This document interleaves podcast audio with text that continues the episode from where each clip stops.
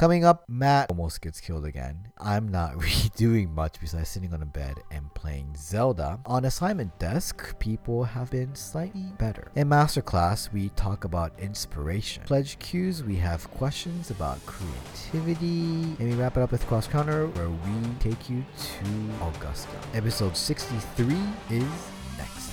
You cannot be serious! That ball was on the line!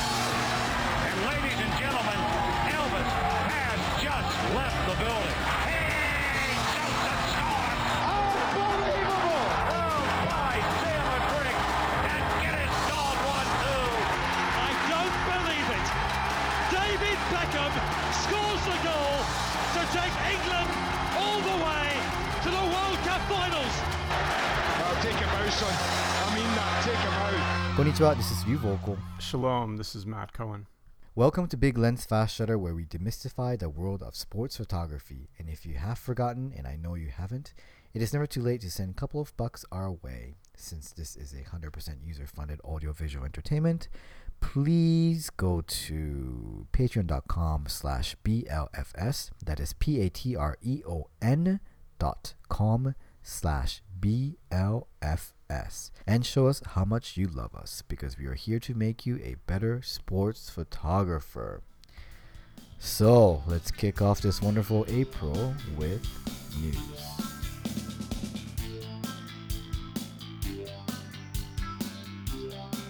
News. Here at News, both Ryu and I will tell you our best and worst shoot of the previous month, and we talk about ourselves because we like to. Getting started, so I can't think of anything that's actually that happened anything in my life the past month. I've been bedridden, really. So um, please go ahead, Matt Cohen. I can't believe you I'm haven't God wheeled yourself around, you know, like in a like a Segway or something like that. Well, I can't hold on. I need two hands to take pictures. You know, I've got crutches. Nah, you know, you take the Segway, you take a backpack, and then you know you just sit in a chair for the rest of the time. Yeah, that's basically what I do. Well, I have um my crutches and I walk around with it. By the time this comes out, I will have had another cast of bends, and that will then allow me to walk without crutches, and that means I will be able to go places, like get on the airplane and go. I won't be able to actually go upstairs with my right leg apparently until for another six weeks. Yeah. So you know, it sucks. sucks being injured. So go ahead. What was your best and best and worst of the, the week, the week, the month, Uh, the past month? uh, I don't have any worst. I definitely had a most stressful, um, which is funny because it was I shot a wedding, and it's only the second. Oh, yeah, I saw it's only the second wedding that I've ever shot, and but it was for a good friend of mine, and they decided to get married at noon outside um, in kind of a remote location, so I couldn't bring lights or reflectors or an assistant or anything like that. You know, try shooting a cowboy getting married at noon. Uh, that's that's very challenging. So it was kind of a very quick thing, and there was a lot of running around trying to frame out the woman that was marrying them, the background. So that was pretty stressful, all things considered. My best shoot was I had another mud rodeo, the same one that was super muddy last year was super muddy again this year. I don't know. I guess I'm used to running around in the mud enough that it wasn't too much of a problem until one of the last bulls out tried to kill me with his horn. I managed to get out of the way, but it's funny when you think about a wedding being more stressful than almost getting killed by a bull. So that's where we are. Well, weddings are yeah, they are quite stressful, you know, because you're responsible for a um, a very important day, and it really depends on you for basically them feeling you know shitty about their day or not, and it's a lot of responsibility. Yeah. Like you know, you getting gorged by a bull is like I don't know, maybe, maybe like Jackie will be sad, but that's about it. Maybe your sister, you know, that's about it. No, maybe parents, maybe I'm, a bit- I'm, a bit, I'm not quite sure about your parents being sad. It's like, oh, I'm mad, you know, we still got another offspring, so we can just kind of put all our love to that, and that'll be fine. But I think wedding, there's a lot riding on it. It really, really Yeah. is. And yeah, I think it's it's always a case like I don't know. Wedding is is more akin to like um like a studio shoot in a way that I, I feel more pressure to do studio shoots than more when I do like sports stuff. You're more responsible for the outcome than you are. Like, you know, if there's a because you can control it as well. You know what I mean? Like there's a lot of controlling involved, and with sports, I mean, there's so many. There's a luck factor involved in a lot of sporting moments, and you have to be there right there at uh, the right place at the right time. If you're not, then you're just off, right. There's nothing else you can do.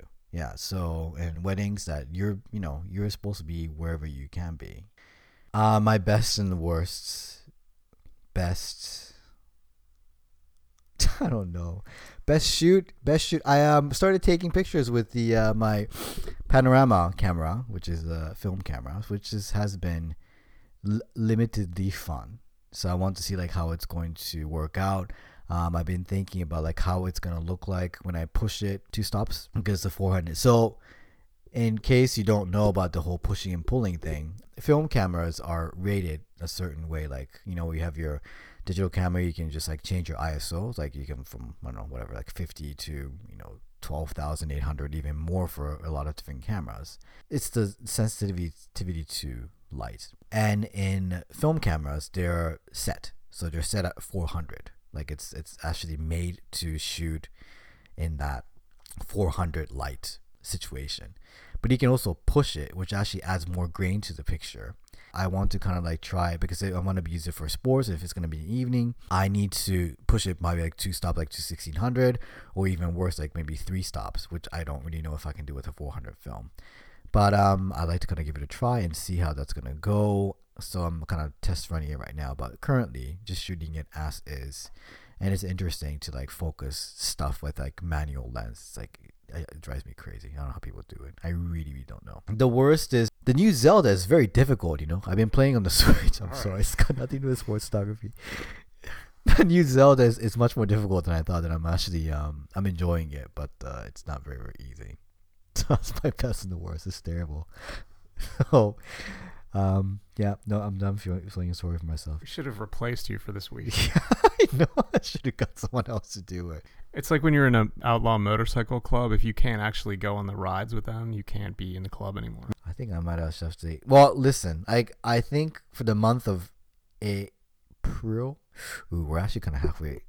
Well, listen, like I I- I think I'll, I will shoot something in May. Like I'm I'm going to um have my my yeah this like bendy thing for my leg now, so I can at least walk, and that means I can have two hands free, and I will be able to shoot. So I'm hoping that I will come up with like this glorious, you know, fantastic shoot that I will go sometimes in the next couple weeks, and then I'll tell you guys about it and be happy about my life in general.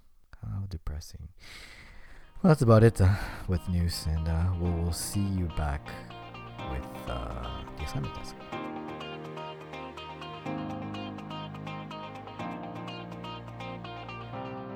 We give you an assignment and you show us if you've been listening. Don't doze off and show us that you've been an attentive listener or a bad one. This is part two, or kind of like the re we're doing it again thing for being closer and details. I'm happy to say that we've had a couple of entries that are really spot on, like it's details. It's it's it's good. I mean, so because from none to like three, we basically had a three hundred percent improvement on the um, actual like detailed shots, which is uh, it's a good thing. It's a very very good thing. The sad part is that not like th- basically three compared to one.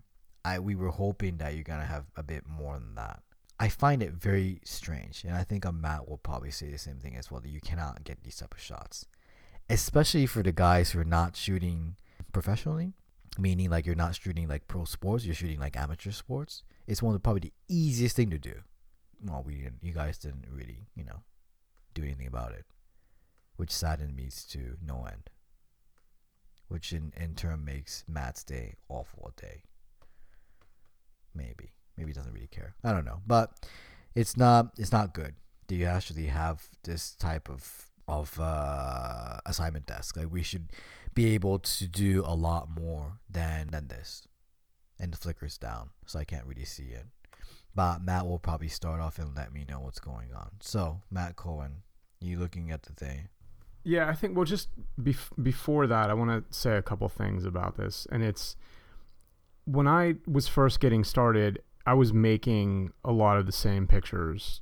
It was, I I think, the first couple of things I shot were like definitely soccer, bikes, you know, bike racing, and it was all, you know, the two guys in a ball, guy pedaling a bike, and there was no variety. It was just snapshots of those. Like I had really good gear already, but it was still just the the guy riding a bike coming right at me, centered.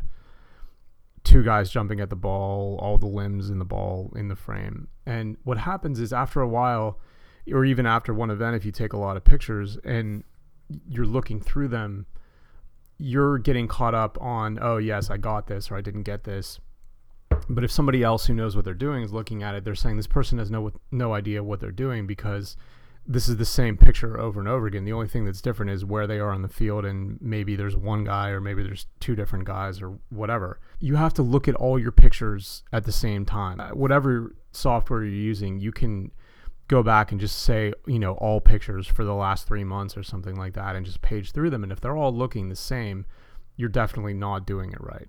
There's a guy who's putting pictures one at a time into the pool right now, and it's one car on the same part of one racetrack. And I see them come in every single day, and I'm sitting there going, "What was this guy doing? You know, what was he thinking about? You can't, there's, you can't show more than one of those pictures to anybody.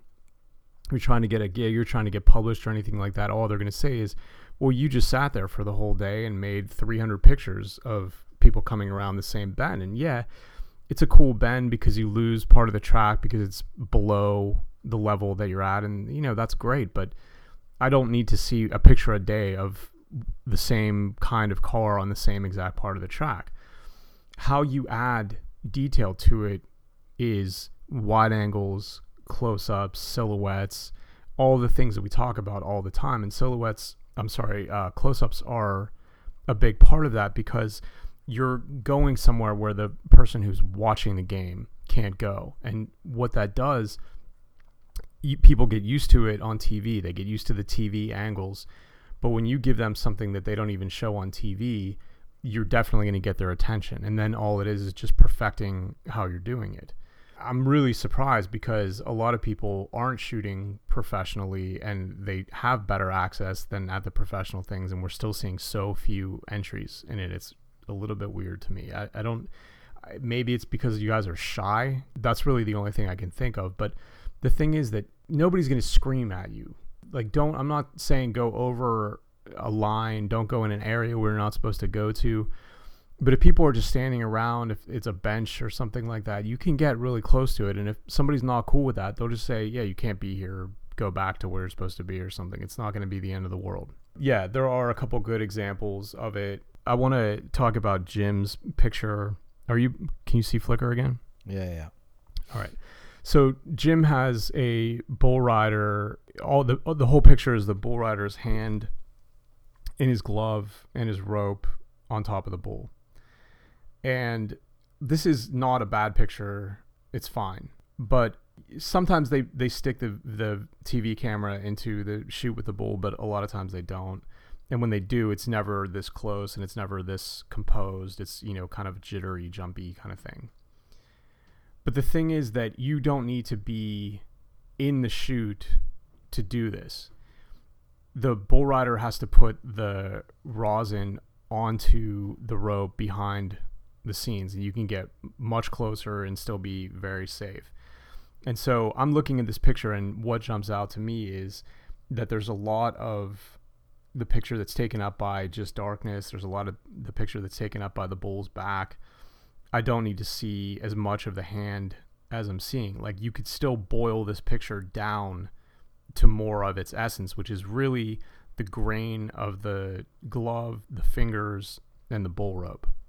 While this is a fine picture, this isn't exactly what we were looking for because I want to see the details of it all. Really, Jim's So- really is a it's a no no. It's, it's still too far. I'm no no I no I'm not saying it's a no no. I'm saying for this kind of picture, if if what you're if what you're going for is a hand and the rope, you can do this behind the scenes and you can get even I see what you closer. Yeah, than this. I want people to get too close and then have to back off. This was pounded into my head as I was learning. When you're newer at this and you think you're close enough, you're almost never close enough. So, like I said, this picture is fine. You know, I don't mind it. There's nothing wrong with it. But the assignment was close up. And there is, even if you can't get close up enough while the bull rider is actually on the bull, these pictures happen all the time behind the scenes. And you can get even closer than this. You can pull out even more detail than this. And you can get rid of things like the bull's back that that don't really add to the picture because the picture is the grain of the leather of the rope, the cutouts of the fingers, and the the glove and the you know the little twines coming off of the rope. So this is an example of when you think you're close enough, you're probably not close enough. Get closer to the point where you can't even focus your camera anymore and then back up until you can and that's probably where you should be. And also, like, just in terms of access and things like that, um, if you get closer, usually if you're shooting a, a sporting event, a high level stuff, they will probably tell you to, like, physically, like, don't go in there or back off. But what you can do is take a picture and then get the hell out of there. People won't, in general, like these bouncers and security people will not say, will not, like, you know, beat you up just because you're very very close. They will kindly usually ask you to say you know please step away. We are not supposed to be here. That's a warning. If you can actually get your stuff done sneakily done and if you get caught and uh, the guy say hey I'm, you're not supposed to be here please go back to where you're supposed to be. And i say hey i'm sorry. And just go and get out. That's it. That's all you gotta do don't be afraid i mean yes i'll be But this is but this is just at pro events, you know, at, at amateur kind of Yeah, like, things, I don't know, like, kids if it's, games or something like you know, that. NCAA basketball and things like that. I'm sure they're gonna be quiet. you know. Right. Well, you have to. The higher level the event is, the more aggressive the security is going to be, and you might not actually get a warning. That's what I'm saying. You need to, you need to know where you are, and so you you can't go to an NFL football game and just wander into the bench area. I'm not suggesting that, and I'm suggesting that you don't do that. But You can. if you're shooting lower level kind of stuff, nobody's going to tell you, you know, if you're at your kid's game or something like that, they're not going to tell you you're too close, you know, get out of here or No. something.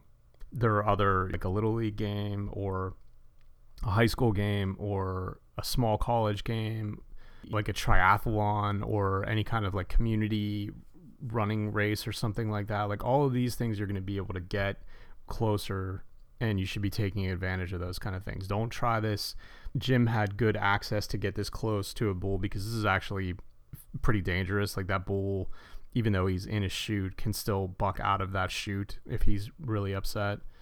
Um, so you know you have to use common sense, but the thing is that again you can take yourself out of danger and when the when the cowboy is getting his rope ready behind the scenes you can get a lot closer than this without without putting yourself in danger And also, like, just to remind you that this is photography, which means that if I didn't know anything about, like, I don't really know that much about rodeo, but, you know, since I've known Matt, I've seen a lot of rodeo photography. If I didn't know anything about rodeo, I would really wouldn't know what was going on either. And that's also very, very important that you put the context inside the picture so that a lot of people can understand what you're shooting because the closer you get, the more details you get, but also the context usually becomes very specific. No, no, because like if you're shooting a rodeo, the entire like the stadium or the venue, you'll know it's rodeo because you have the you know the guy and the, the the bull and then whatnot. But if you come closer and closer and closer, you lose the the bull's head, or you lose you lose the cowboy's hat, all these things. You have to then be able to then make it a picture just with that, if you know what I mean. It's very, very important. You actually have to add context inside the picture to be able to then tell a story for even for people who don't know much about rodeo. Uh, it's very, very important. By the way, with all the pictures that are here, J Rash is by far the best one. And I think it's, it's a very good picture. You know, with the whole dust up, and you can see it, right? And you can see like it's a baseball. i can i just yeah i don't i don't like this Out of all of them, Um, with the dust and like the guy sliding and like I think there's too. I think first of all, the there's too much of the base. You know, because what we're doing here, like you're you're not, you're not spe- spoon feeding the picture to people. You don't need this much of the base to have it be recognizable that it's a base. You already have a glove. You already have the hand, you know, sliding in there. You already have a batting helmet. Yes, it's not the whole base, uh, but it does need to be you know four fifths of the base, which is really what it looks like there is. So necessarily, I, I want to see that dust in focus. I don't need to see the base in focus. I think he probably had it fo- uh, pre-focused there and just shot it right when the guy slid or something like that. I think that's what he probably did. Yeah. No, I think it's a good idea. I think that's all. You also get really cool shots this way. Like you know, if it's situation like this, Well, I think it's a good idea, and I also think that you know this is where cool things happen. especially even at like a this is the this is the closest that you're gonna get at like a this isn't No. I don't think this is professional, but this is the closest like if you're shooting inside third or inside first with a 400, that's pretty much the closest that you're gonna be able to get to baseball action. That's a good place to start.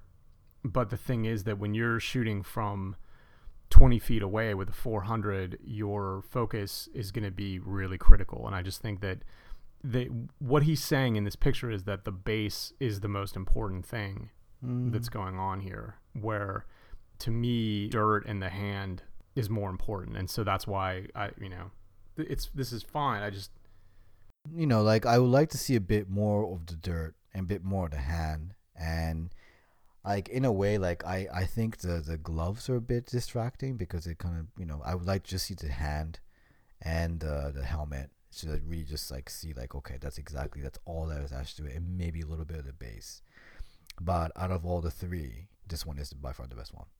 You know, it's exciting. There's something actually going on. Like Simon's, it's a mean it's a good attempt but it's like it doesn't tell a story. I think Jim actually does. Like it's it's, it's more clear cut Jim's one, but I just feel like it's a bit. Hmm, uh, it's not too exciting, you know. I think Simon is the closest to it. I think that he got unlucky by the shoe being where it is because it's kind of it hmm. distracts you between the hand and the ball. That should really just be green there. But I like how the the face is in there and the hand and the ball. Like Yeah, that's that's that's difficult difficult. You, you're not you're not going to get those those things that close together. In you know, I think he just got unlucky with the with the shoe coming into the frame. But I I think that like J Rash is probably the closest to a great picture, but Simons is probably, I you know I would rather look at this picture than than J Rash's because of how much of the base is in J Rash's. That's that's kind of where I come down on it. Um, But anyway, you know the other ones. Listen, you know a guy's whole head is not close. That you know that's that's not close. That's just like a cropped portrait. Read. I mean, this literally speaking, this is what we're looking for. Like you can definitely see the engraving of the made in Italy, and you can see the teeth of it, but it's just not interesting of a picture because there's no other context in it. Like you still, this is this is like an iPhone. This is like a iPhone with a close-up attachment or something. Like you're just walking around, you see something, you take a picture of it, but you're not providing like any kind of um, any kind of context in it. Like while this is close up, what this picture would need is like a studio with lights and a macro lens, and you're making like a landscape out of the t- the sprockets. You know, like that's that's what this would have to be, like a, studio lit portrait um, to make this interesting. But it's you know you just you can't do that like at this angle, and you can't do that out in the wild, really. And then Slim Shotty, it's not close up, and this is not a good angle. Like you, if you want to do something like this, you have to be at grass level. You can't be shooting over the boards or from a seated position or something like that and, and shoot this. This is never going to be oh, interesting corner enough like that. Yeah.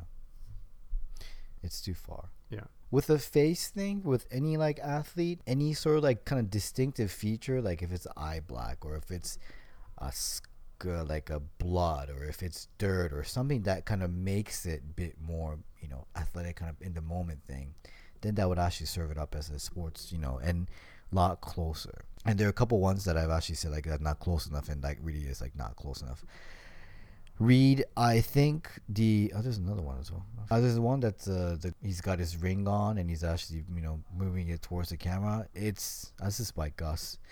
It's not close enough, Gus. Like it's just not close enough. Like you need to get close. Like I want to see a whole fist, and then if it's just a ring, you need a bit more. So like I like to see like the car in the background or the car logo, the car in the background or the, something has to do with the driver, like something that has to be in the background to say this is a ring, and this is a ring that has something to associate with, you know, racing. That's what context is. So what we wanted to really teach you in this one, in this whole assignment, the past two months, is that it's not just about getting close, but also getting close and actually then telling a story that is relevant to what you're shooting. If I have a ring, and if I'm pointing it straight at the camera, and if this is exactly ring that the the you know this Gus's guy is doing, I don't know what kind of racing it is, funny car world champion, fine, and I actually have that in the camera. What's the difference between me and him? If I just have to take a picture of that ring, nothing besides the hands, obviously. But if you don't know if it's that guy, how would you know if it's actually like if it's a sports picture? So then you have to like think about what can I do to make it so that there's a lot of details inside, but also at the same time it tells a story that is obvious without looking at without reading the caption. Right? This is sports photography, and then we've gone through it so many times that we've you know talked about a lot with like other uh, with um, competitions and things like that, where you're forced to read the caption in order to understand if it's a sports picture or not. It should be evident that it's a sports picture, and that's it. Period. And that's very, very important. I didn't see this one when we were talking before. I this is I don't exactly agree because I think that it's it is evident because you have all the sponsor stuff in the background. I think that what you need with this the you need you still need to be closer and it, it gets really difficult with wide angle because how close you can get and you for focusing and then whether or not what you're focusing on is a big enough part of the picture. That's it's probably just the wrong lens for this. But I, you know, I don't mind this. I don't think it satisfies the.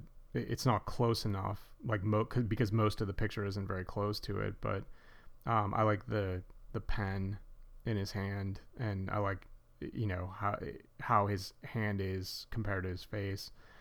The rest of it, like I, I would prefer like the the left two thirds of this picture. I don't need that that hauler on the right really, but other than that, I mean, this is this is better than than what Gus has been doing. So, but I guess that will be the end of this whole closer thing. But hopefully that we kind of explained to you enough that what you have to do when you have if you're on assignment or if you're just doing shooting for yourself that these type of images are quite critical just to have variations to what you're shooting because the whole thing of i think doing this whole assignment desk is to have variations in your portfolio and have variations in your work because you can't like you know what Matt was saying about that guy who's basically posting exactly the same picture over and over and over. That's not variation. That's just same picture with different cars. That's about it. Different courses, you know? So important to have variety. I, I promise you, even if all you're doing is doing this for fun, it's after you get a little bit better, you're gonna look back at those pictures and you're gonna just kick yourself for wasting so much time making the same picture. You need that variety, whether it's for yourself or whether it's to show off to an editor or a client or something like that. You need to show them that you're that you can think about what you're doing and that you can th- because they can't if you if an editor sends you say you get a gig for a local paper and you go to a NASCAR race or something like that you can't send him 15 pictures of the same part of the track with the cars coming through, even if there were like multiple cars coming through, you can't you can't do it because the paper's not going to want to run all those pictures. They're not even going to want to run them in a gallery on the website because it's lazy. So you have to give them variety, and even if you're not shooting for, you have to get in the mindset of providing that variety because that's going to come at some point. And that does it tune in next week. No, not tune in next week. Tune in um the next like you know couple of seconds, and you'll know what yeah what you will have to do for the following month.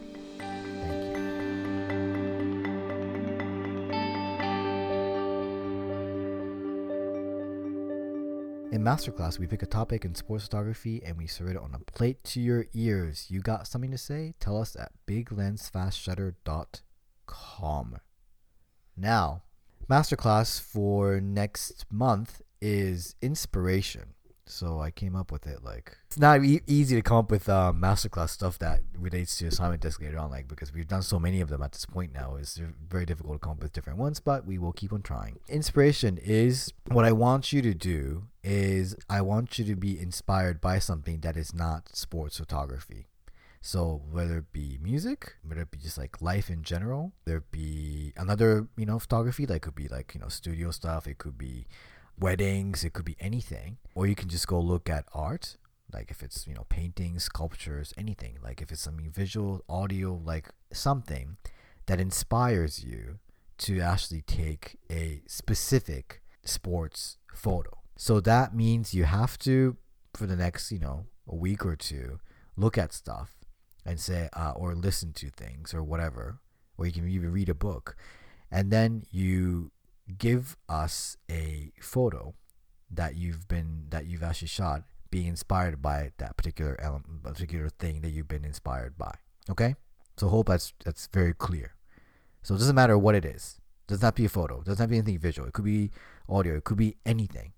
It could be food for all okay like I doesn't mean about just explain very very briefly I don't want like two paragraphs worth of this inspirational thing. Just say I was inspired by blah blah blah. Period. That's it. If it's not something that you can actually put something visual as well. So if it's something from a, if it's another photo, or if it's actually the artwork, just say I was inspired by you know Monet, this particular painting, or I was inspired by you know uh, Chopin or whatever. Like if it's music, you know, like just say that um, and give us whatever you shot, sports related. Okay, that's it. That's masterclass. We're moving right along, and we'll see you with some questions.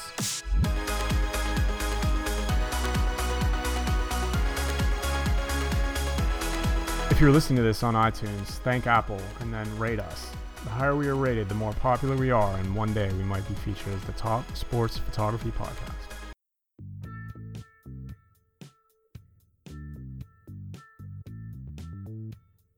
Critical Beatdown is a portfolio review service that Matt and I do. So you pay us hundred dollars, American No. dollars, not Canadian. I think maybe Canadian is the same amount as American dollars now. Anyway, doesn't really matter. It's not okay.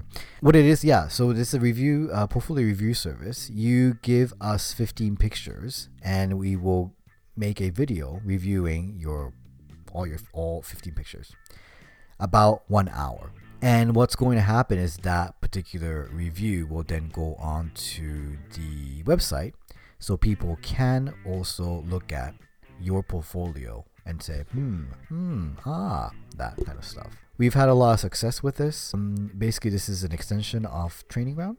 So, Training Ground, you submit two photos per month and you'll, we will talk about your photos.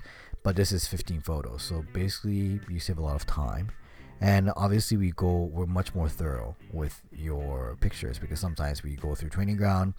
If it's basically decent we just gotta say okay it doesn't have to be here. But for the portfolio for the critical beatdown we talk about even your good photos because you're supposed to have good photos for this one. This is not training ground. So if you're interested please go to biglensfastshutter.com and you know contact us via that. Or please email us at save me at biglensfastshutter.com and that is save me so s-a-v-e-m-e at biglensfastshutter.com um, I don't know, you can get us via Twitter, anything, you know, um, just different ways to contact us and uh, just contact us and let me know if you're interested.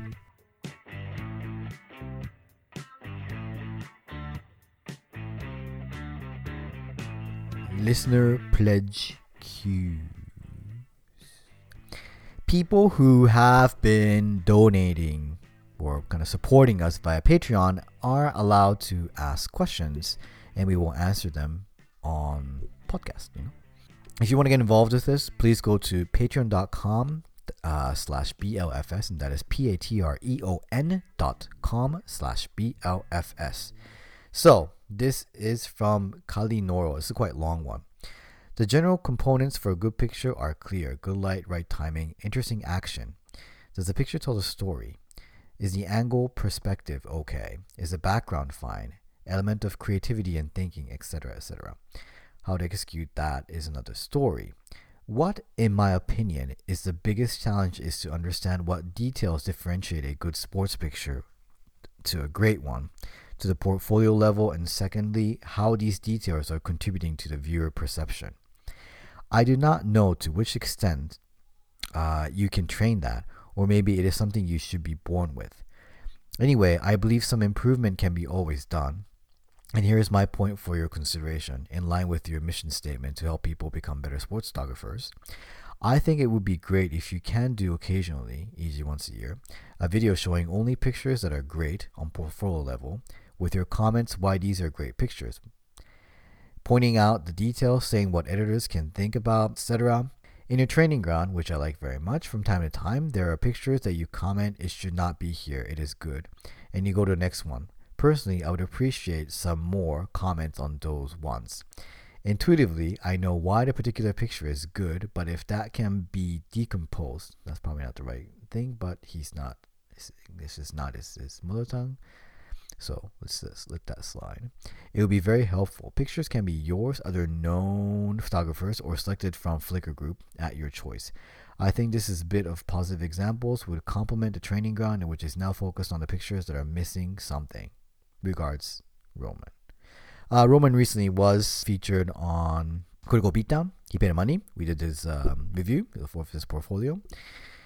So I think the question is a the whole creativity thing. Are you born with it? Can you actually can you train um, to become more creative? And the second one is can we be more? Can we actually talk about good pictures on training ground? Right? Did I get that right? Yeah, mostly I think. Um, Yeah. So the first one, can is creative creativity something that you were born with, or can you make it like kind of can you nurture it? I don't know. This is like a chicken or the egg kind of question, really. Um, I think that everybody is creative, or you know, has the ability to be creative. I think you just kind of have to find it, and I think that that comes with experience, and it comes with um, a lot of practice and being in situations. And then, for me, it was always going out and shooting and getting pictures that were technically good pictures but that after you know were just too similar to other pictures and just getting sick of that just getting sick of you know, we were just talking about this. Like i would go to a track let's say i was shooting nascar and i would find you know a couple cool places on the track given the time of day and the way that the light was and i would just sit there and hammer it. And that's fine when you're first getting started and you know you're trying to learn what you're doing and how to maximize those kind of pictures but the problem is that you just get fixated on it. And i think that after a while uh, for me anyway i just started kicking myself because i was wasting the opportunities. And that not wanting to waste the opportunities is kind of what brought out the creativity. Like i i, I really want to make the most of this. I really want to do something that people other people aren't doing. So I, I don't think you can train yourself necessarily to be creative. I think it's just the experience of going through it and knowing that you're better than you are, but your pictures aren't showing it, and then kind of using that to push yourself to do things that are different. I think that you you need to look at a lot of other people's pictures and you need to eh, kind of use that as you're shooting to to say really the goal of all of this when I decide to take a picture when I decide to keep it when I decide to show it to other people is is that is this worth somebody else's time? If an editor was scrolling through a thousand pictures, would he stop even for 15 seconds or something like that? And I use that as like a feedback loop to when I go out and shoot. I think it can be trained to a certain degree.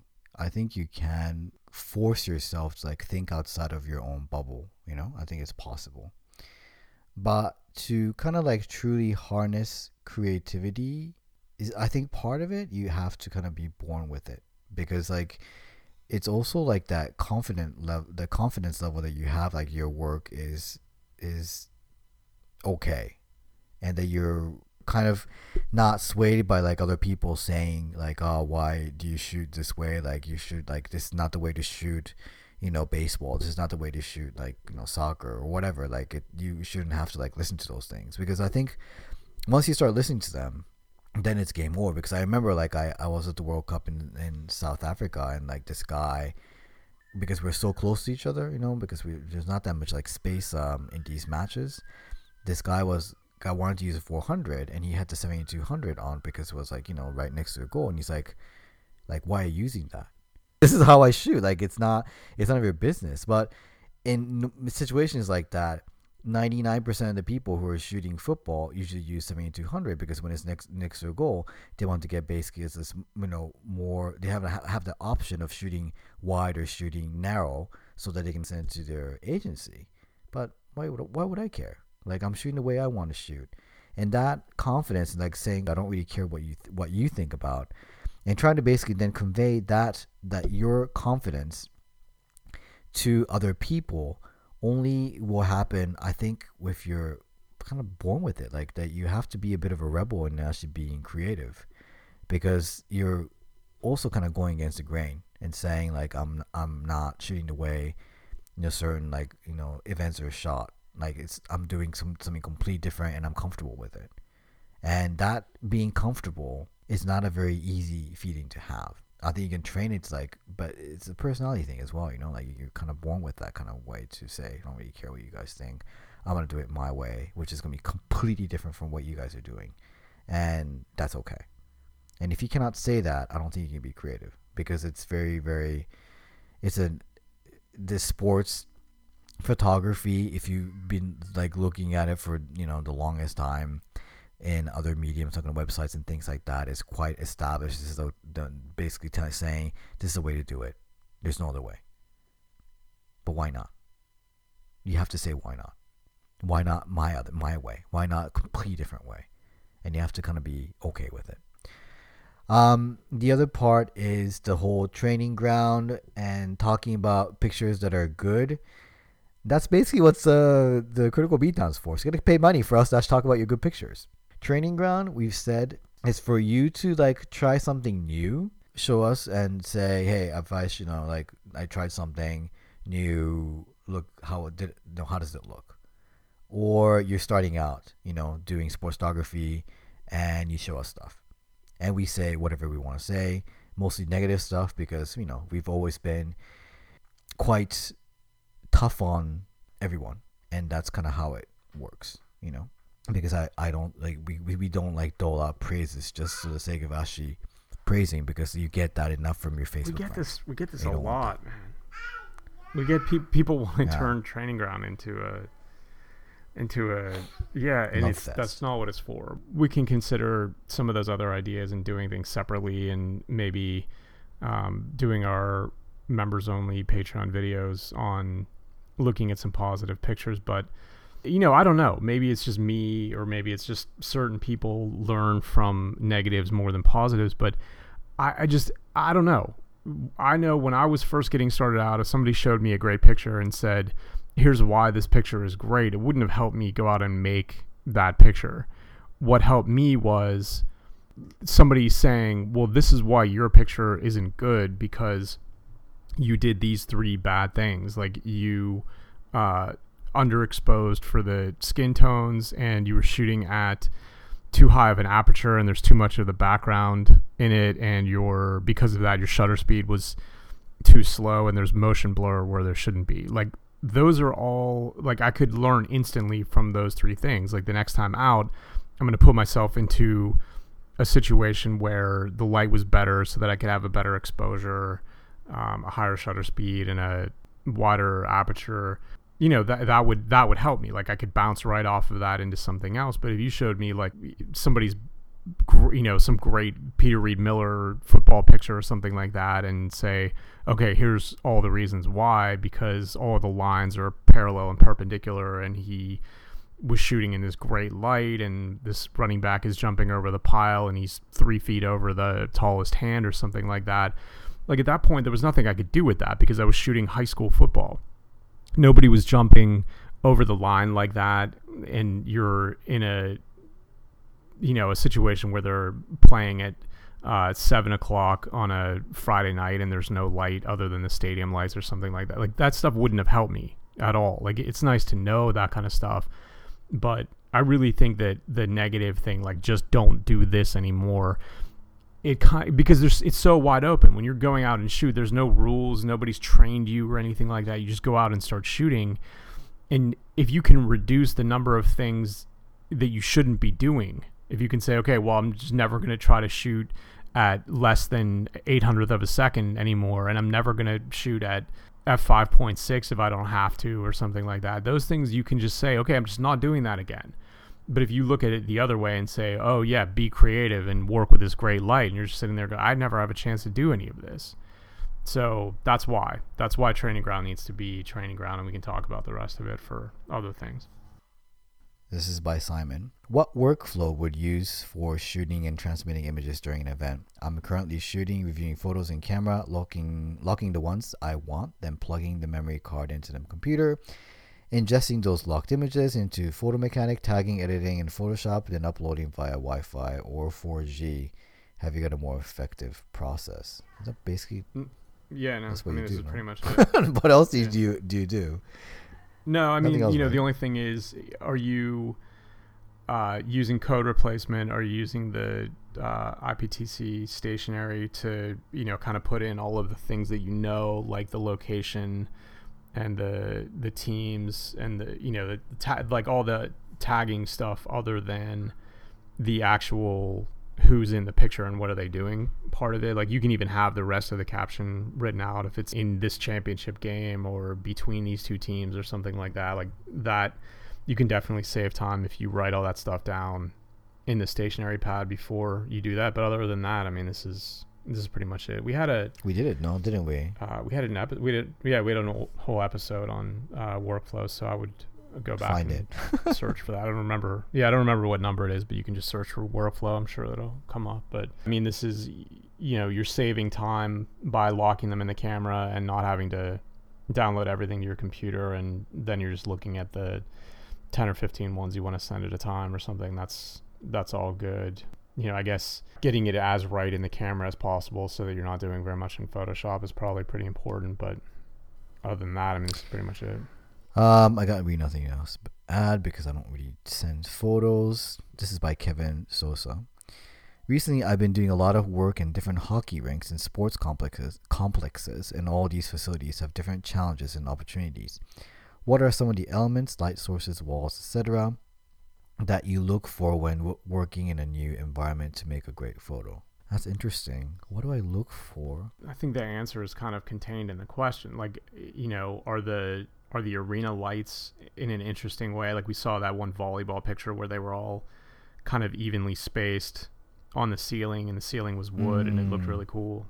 Um, so you're looking for things like that. Looking f like there, there's one place I go where the lights are like the stadium lights are way too far away from where I'm actually shooting, but they have these two big um, LED video boards, and those provide the light. So I kind of arrange myself so that I'm using the light from those boards in place of the the stadium lights. Walls, if, if there's like anywhere that has like a I don't know, like a consistent color, like if you have all white walls or something, you can use that. Or if it's got a a big flag painted on it or something. But this is all it's all part of it. It's um walking around before getting there early enough and walking around and saying, "Oh, I could use this," or um, "Where where do I think the sun will be at the end of all of this when I'm shooting?"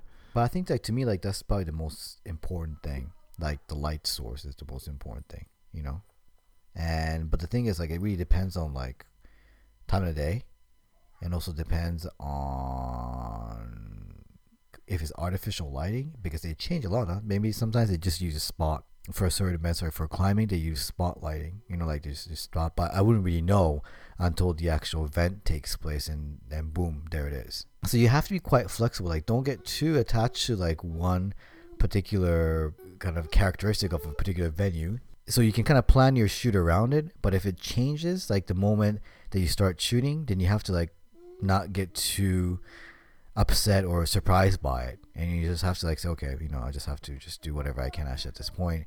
I had all these like ideas planned around this new place but now i can't really use it because they've just changed it you know immediately. Because when the lights switched on it was not like what it was what i was uh, kind of expecting it to be. Lastly Hockey into a silhouette like this. This was shot as a JPEG, so I'm presuming he sent uh, the white balance to give it uh, it this glow as I think this picture was made during the middle of the day rather than late evening. This is by Tom Beery. I'm gonna have a look. Couldn't have been in the middle of the day. No, it can't be in the middle of the day. It should be like late because the sun's quite low now at this point. Yeah, so it's like late day. I don't think it's very difficult to do now. This one, find a goal, find a guy with a glove, find a goal, ball, and find a guy to kick it. And that's it. Yeah, I, I don't know. I mean, I don't even know that the because the color could just be from the flare of the lens. The old uh, Nikon 70-200, the first one, if you if you let it flare, it would it would do this thing where the you know where the light would turn mostly gold, like this. So you know, the, I'm not saying that's it doesn't look like this was necessarily shot with that lens, but it could have been. So I don't know.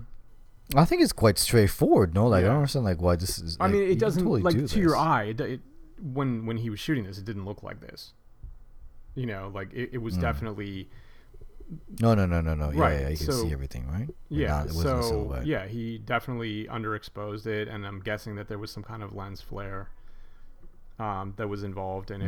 it. Um, but yeah, this isn't too hard. I mean, you know, this is again one of those things where if you're going out there with your friends or something like that, it's relatively easy to just keep shooting it until it works. I hope we did a good job of answering your question. If you want to ask more, if you are a Patreon supporter, so if you actually give money to us, like you know, over ten dollars a month, um, you can ask questions. We should be asking more questions. I don't understand why we don't actually get that many questions. You should be asking more.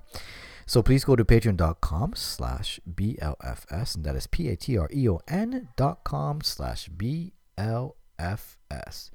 And see you next time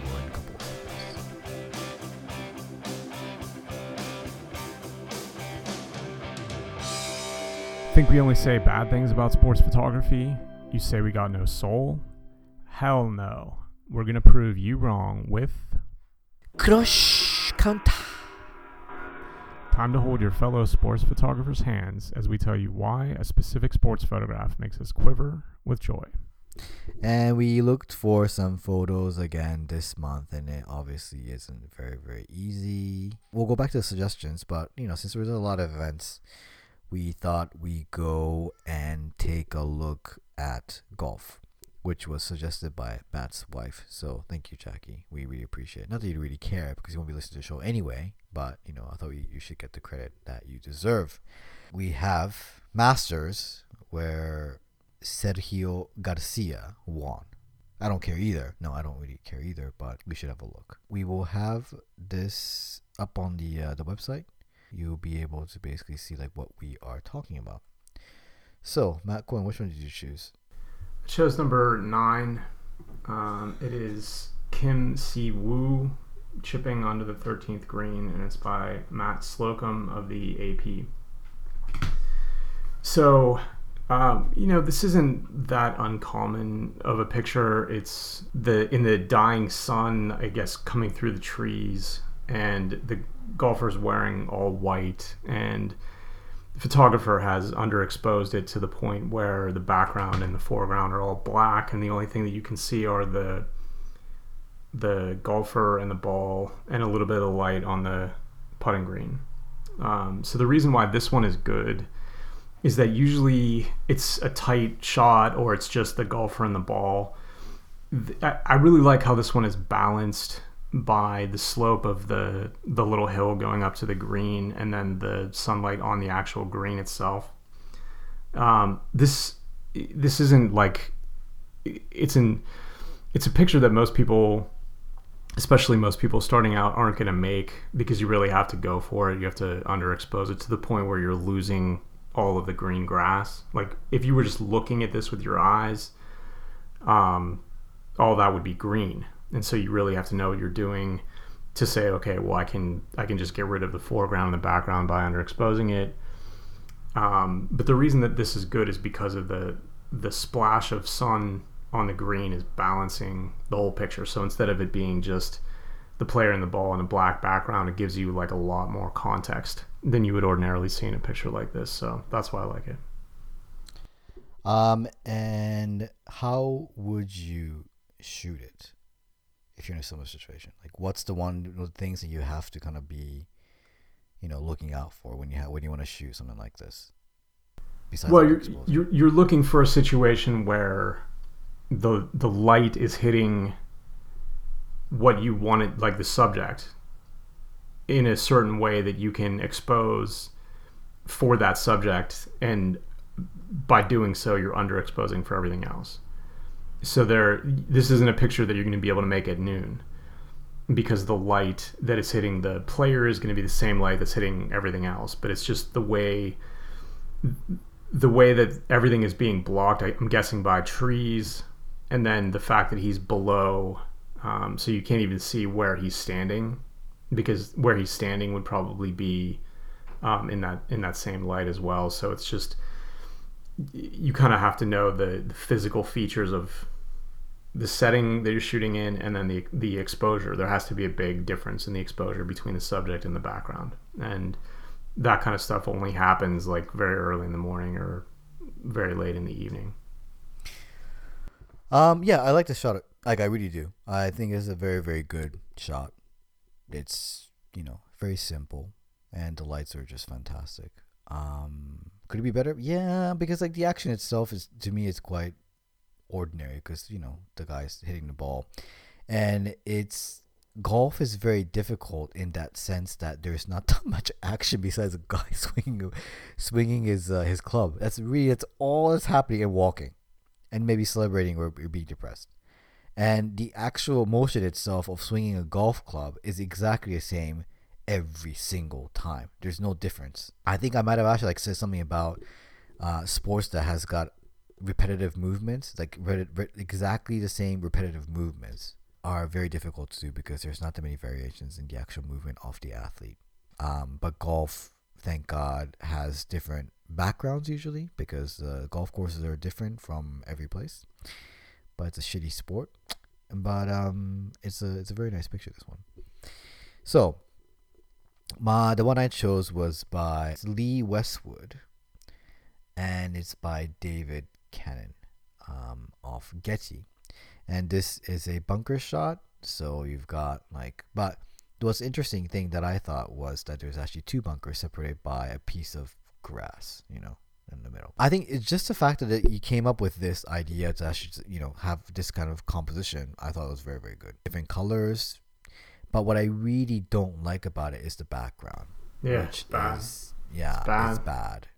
I don't know if he could actually shift it to the left to actually cover the grasses on the right, but it's uneven, which it, it takes you out of the whole picture immediately. Yeah, yeah it either needs done... to be just the dark trees or it needs to be all fans. Yeah, and, or it needs to be just the bunker and, in the in the foreground. That's it. So yeah, I, I, think he, he was. You know what? Honestly, I think that he was too.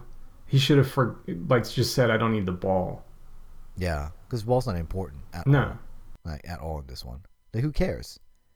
You know, because your eyes are not gonna like, oh, the ball's there. Who fuck, who gives, who gives a fuck? It doesn't really matter. Yeah. You know. But you know, this is like to Kevin's question a little bit earlier about you know, looking like you could consider the the sand in this picture to be like a light source, and then you try to figure out how can I make that look like, um, you know, not just like because if that line wasn't there, it wouldn't be anywhere near as interesting a picture. No. Like the the designer of the course kind of set this up and then it was the photographer who recognized okay that strip of green going through there is going to be something that people don't ordinarily see and therefore it's going to be a lot more interesting yeah how would you shoot it? You need an angle to be able to actually see the entire scene.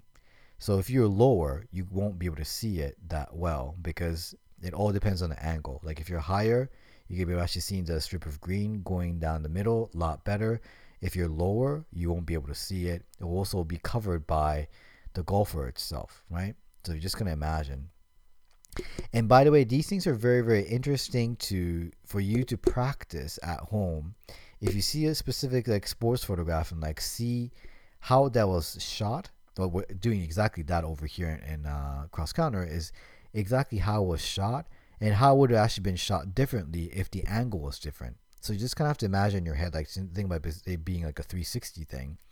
And if I lower myself to where the, the level of the golfer is in angle wise, then the golfer is going to basically bisect that that line that's actually going through the middle. So that's a no no. You want to basically make sure the golfer is the entire background of the golfer is going to be all the entire bunker, which then you will have to then yourself need to be a lot higher.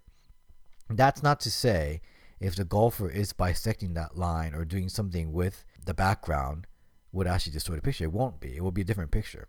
But for you to actually shoot this type of picture, you'll need to make sure the entire golfer will need to be in uh, the, the background will have to be so you have to basically make, make sure you're, you're high enough that the golfer's background is going to be the bunker.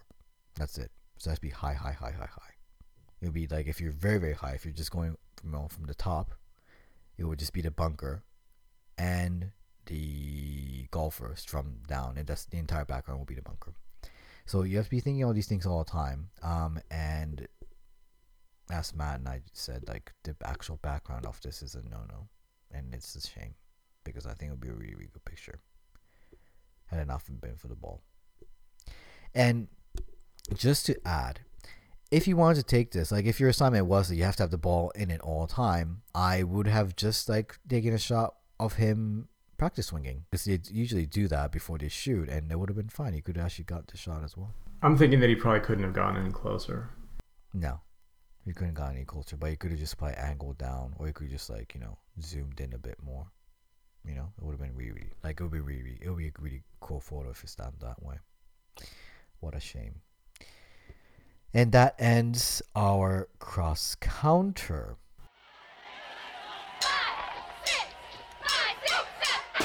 And with that, we end the 63rd episode of Big Lens Fast Shutter. Can't do this without you, my beautiful listeners, and obviously Rob with two B's, our wonderful producer extraordinaire. Even if you're not as evil as Matt Cohen, please go to our Facebook page and like us. Better yet, do that and subscribe to our blog at biglensfastshutter.com so that you won't miss any of our latest and greatest hits.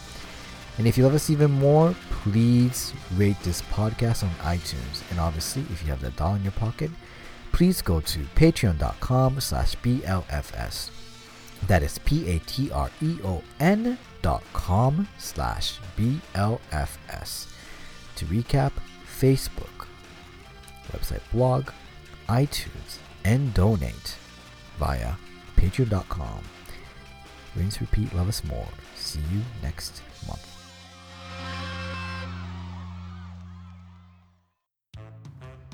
I'm doing it now. and uh, yeah, so we basically have, we basically um you know and we you know I don't know level of of um you know but yeah you know hopefully Um, we're um, you know like it depends right so you know, and and again, this is a and um yeah then excuse me um you know so um and I- you know, I don't. um you know um guy is uh I can't I there's and uh yeah which episode? Oh my god. Let me do it again. On oh wait I can't say that. Let me do it again. It's good that I actually write decent. Make it a lot better